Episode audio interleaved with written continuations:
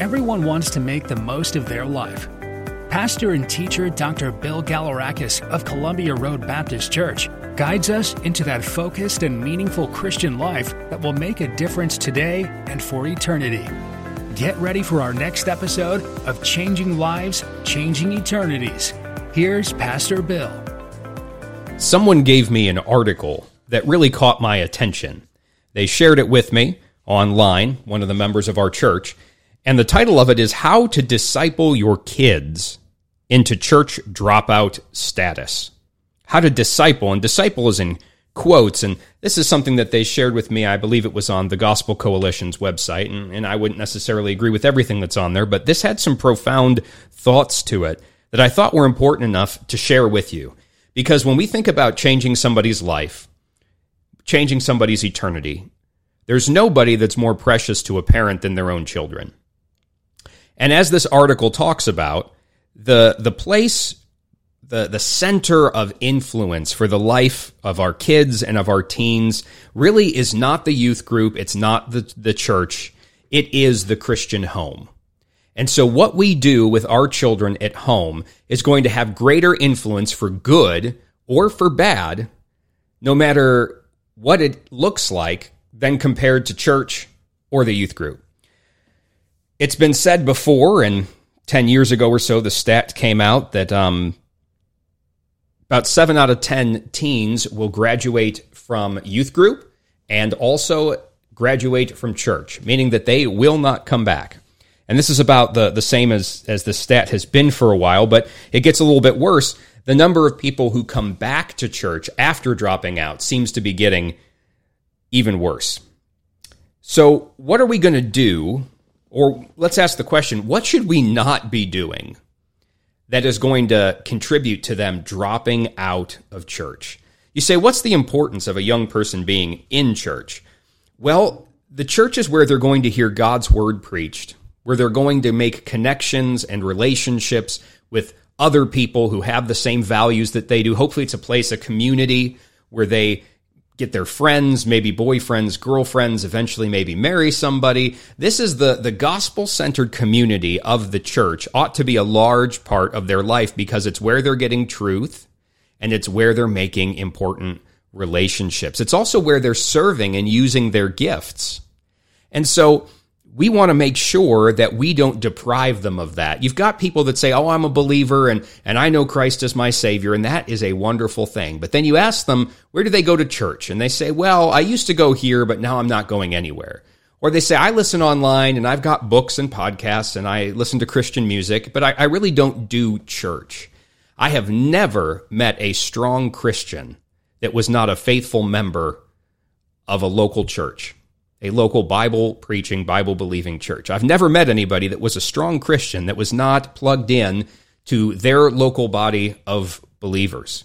And so, six different things were brought up in this article about what we can do that is contributing to our young people dropping out of church.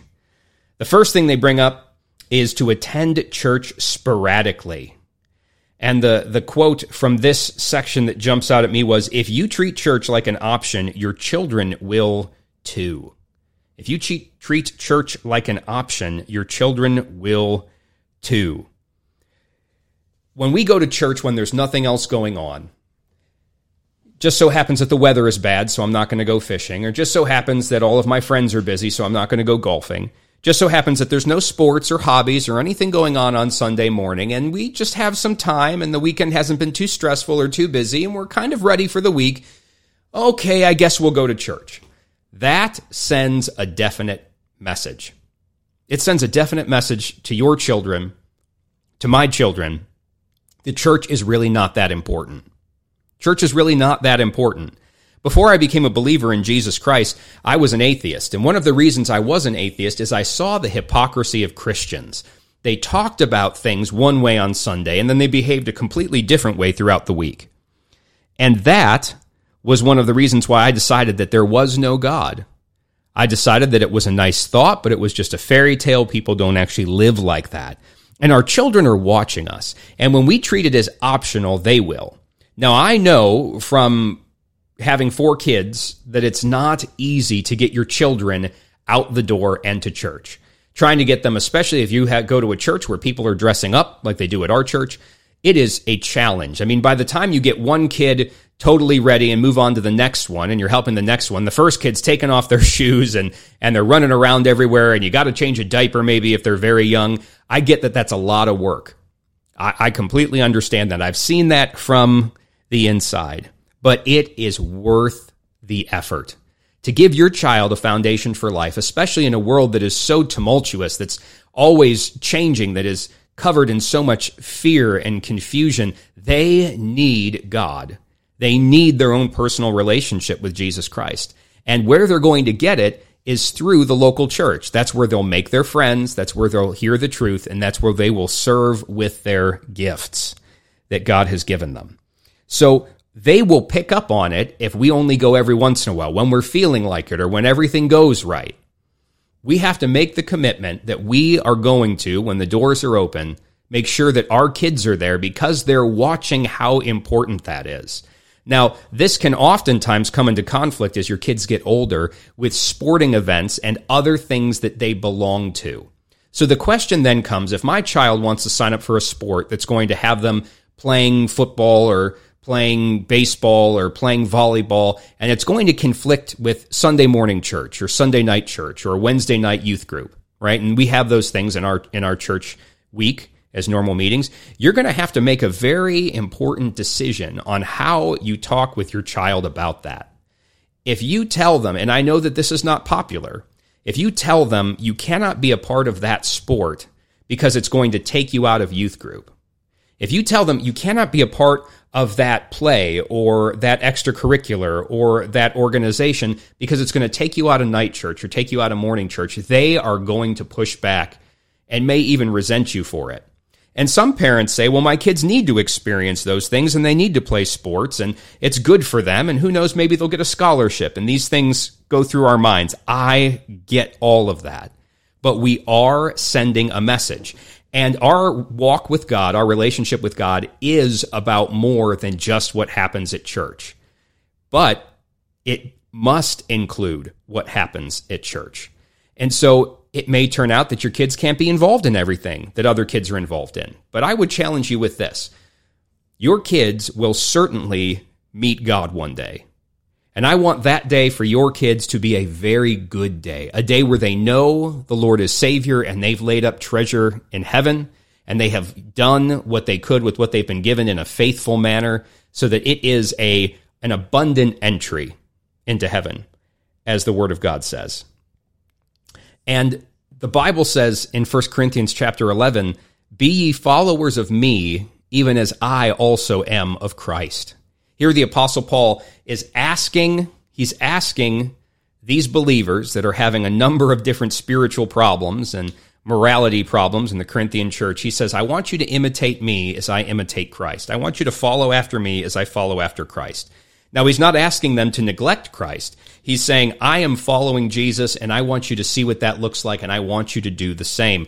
I am hesitant to say that same thing because I certainly don't have the track record of the Apostle Paul but they are watching us, and how they see us attend church is going to affect how they attend church.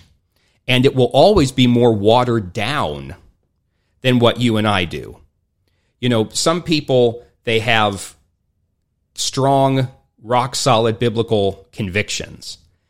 And then that next generation never has their own experience with God. And so they just end up with beliefs and then that third generation, they're just going to end up with opinions. Well, I think this is true. And when the hardships of life come, they're not going to have a foundation.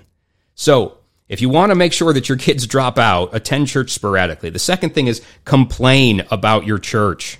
Complain about your church. Uh, complain about the pastor on the way home. Complain that the sermon was too long. Complain that the music was boring. Complain that things weren't done the way that you like it. Complain about the youth leader complain that he's he's not what you were hoping, or uh, the helpers in there are well, I know what they're really doing on the weekends. Complain about other families and other people's kids and how they're such a distraction. If you do that, you are setting your kids up to drop out of church. Now, what I'm not saying is never address problems. The Bible gives us a specific methodology in Matthew chapter 18 on how to deal with problems. And it involves you going directly to the person with whom you have a problem and bringing it up to them, the right time, the right spirit, the right motive, right? The right tone of your voice, all of those things, and letting them know there's a problem with this and this needs to be addressed.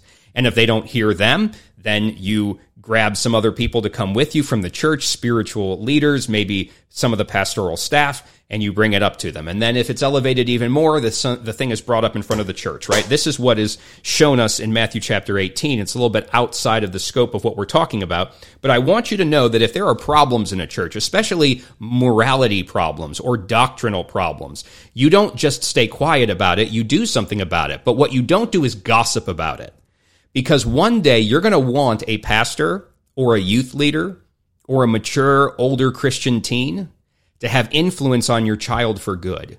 And you may very well, on those drives home from church or on the drive to Wednesday night to youth group, when you're grumbling about going and about how it's going to be a waste of time anyway, and so and so doesn't do it the right way, or whatever it is, you are going to erode the ability of those people to help your children. So when you and I complain about church, complain about youth group, the people that are there, uh, that gossip, we are going to gradually disillusion our children with church and with ministry. So that's the second thing. The first thing we looked at was attend church sporadically if you want your kids to drop out. The second thing is complain about your church. The third thing from this article, insulate them from the rest of the body. Now we have children's church. You call it junior church.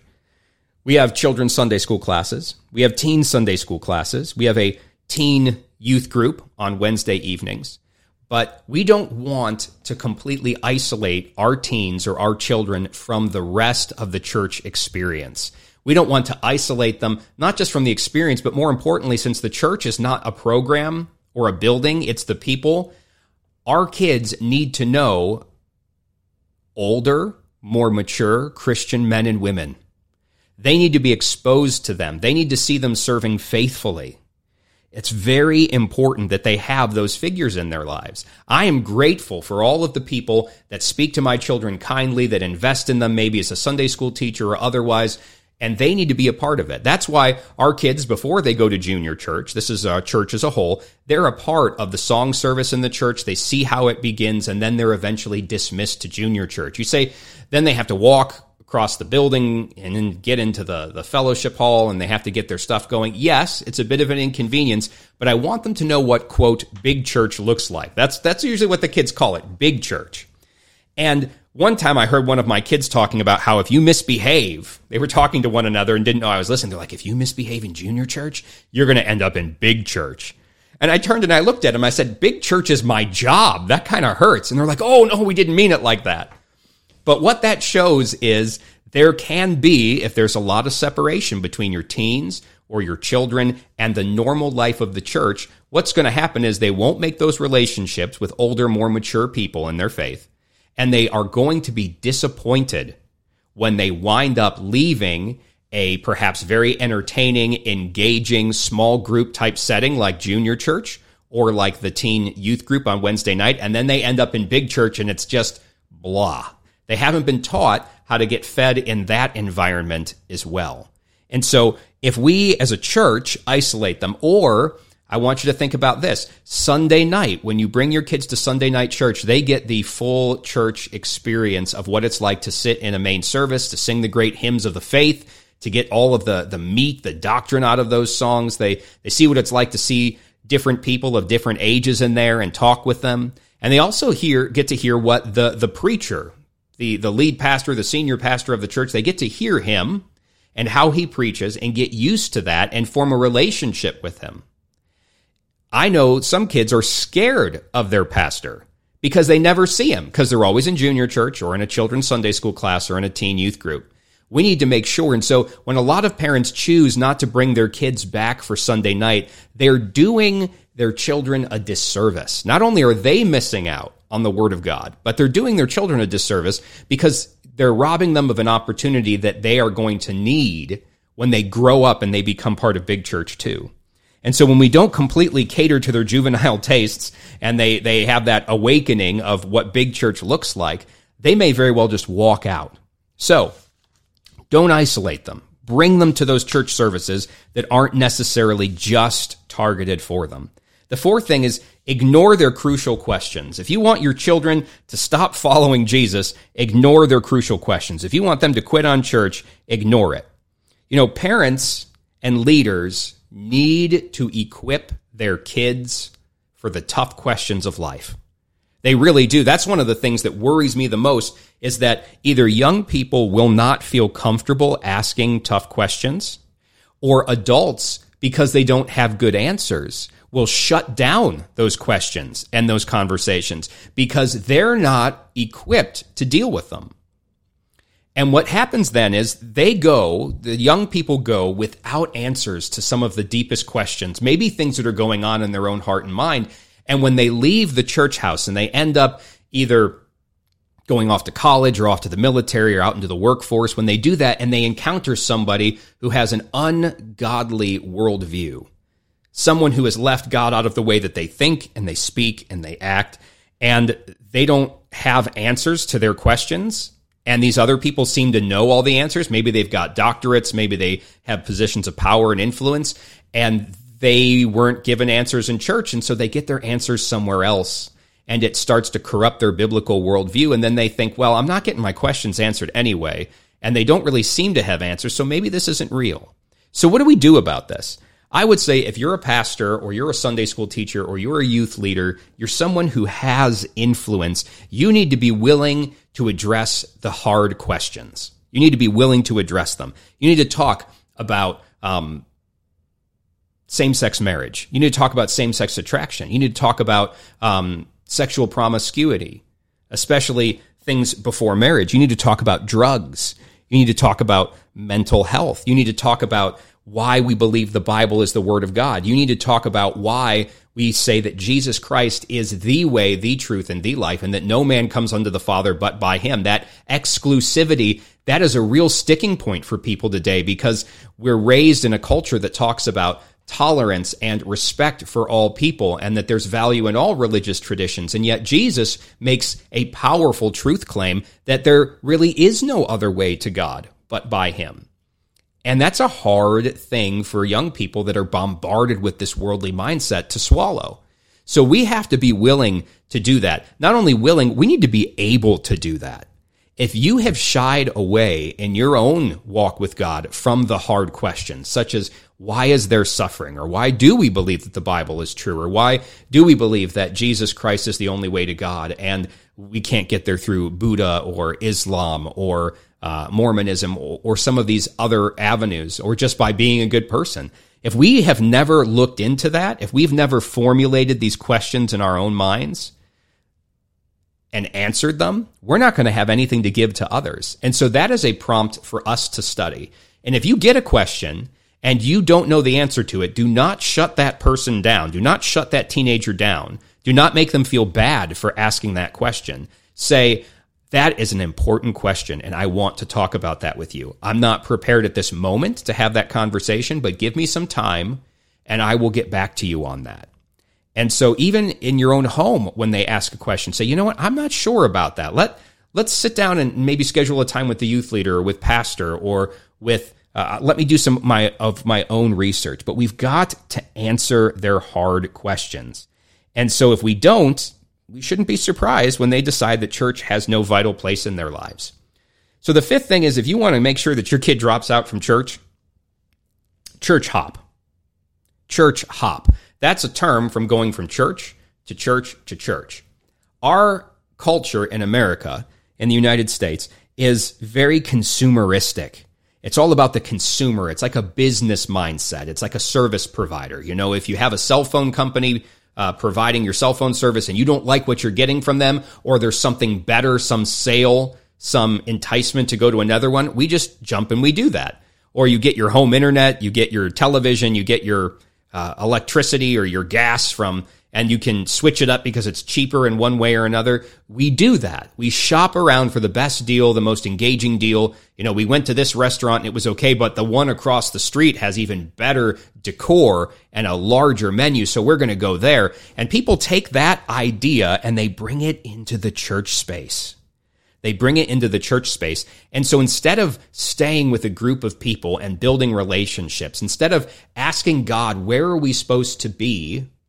And then staying there, people will say, I want to go where the grass looks greener. You know, they have a larger youth program. They have better music. Their preaching over there seems to be shorter or seems to be better. Or they have this program that I really want for my kids. I'm going to go to where I'm getting a better service. It's different with the church. You see, God leads us to be a part of a body of believers, a group of people. And it may be the best thing in town by our estimation, or it may not be. But it is God's will when He leads us there. It is God's will. I remember as a newly saved Christian, I went down to Ohio State shortly after getting saved up here in Cleveland, Ohio. And while I was at Ohio State, I floundered for about a year and eventually God led me to a church. And I know God led me there, but this church was not what you would expect a 20, 21 year old, um, newly saved young man to attend. It didn't have lights and lasers and fog machines and disco balls. It didn't have the most engaging band in the world up on stage. It it wasn't in some urban setting with, you know, warehouse pallet wood everywhere. It was a church that had just gone through a split. It was a sad situation. It was a church split. And a church that was running um, 150, between 150, 175, maybe even 200 sometimes. It had gotten down to being around 30 people when they would meet, especially on a Wednesday evening. It was very, very small. And God led me to this church, and there were no other young people my age there. There were none. They didn't have any programs for me. They didn't have any Bible studies for my age, but I knew that God had led me there. And I don't always get the Lord's will right and do it right, but this time by his grace, I did. I stuck around and those people invested in me and they helped me to grow and they loved me and I loved them and I got to serve and use my, my giftings. And that was a big part of what was going on. And if you just up and leave every time you find something new, or every time it looks like the grass is greener on the other side, you're going to set your kids up for failure because they don't make deep relationships and build up that habit and build up that habit. So find where God wants you to be and stay there. You know, instead of trying to go where the grass is greener, stay and make the grass greener right where you are. Don't just jump to where they have a better singles group or jump to where they have a better married couples class or jump to where they have a better music program. Stay where you are and make that singles class better. Make that married couples class better. Make that music program better. If everybody leaves to where it's good somewhere else, then it's never going to get any better at that original church. So if you want to make sure uh, that your children get the idea of a uh, consumeristic idea and they're just always looking to upgrade to the next best church. That's that, that is a good way to get them to quit on church altogether. The last thing is to marginalize the gospel. Marginalize the gospel.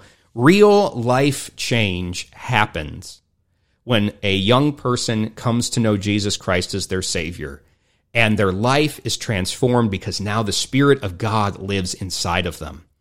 One of the most important things, really the most important thing, the foundational thing, is to make sure that the young people in our church, in our homes, know Christ as Savior. Because no amount of preaching and rules and lists and programs are going to change that young person's heart unless they know Christ as Savior. Because when the word of God is preached, it's the spirit of God living inside a believer that works on them to change. It says, For God worketh in you both to will and to do of his good pleasure. It's God who works inside of us to change us, both to want to and to actually do it. That's a work of God. And he does that from the inside out. That's the amazing thing about the Christian life is it's not a series of rules that you and I just slog through. It is a vibrant relationship with God where God changes, transforms the mind and the heart and the soul and the spirit of a person. And so when we try and go for entertainment, when we try and go for the most fun, when we try and go for the most engaging environments, when we try and go for anything other than the gospel, know that you are shortchanging your child and you're most likely going to help them quit. Because if they get to the place in high school where they've gone through all of the programs of the church, but the church has just been one giant party, that their experience in youth group has just been a party, and they've never been challenged to trust Christ for themselves, they're going to walk out into this world unequipped for what they're going to face.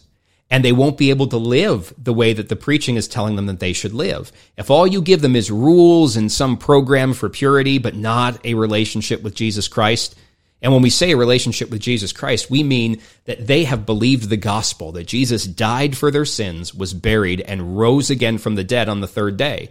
That he lived that sinless life that you and I couldn't live, and he died to pay for our sin, and he rose from the dead to prove that he was who he said he was, and that he could give eternal life because it's the life of the eternal one, the Lord Jesus.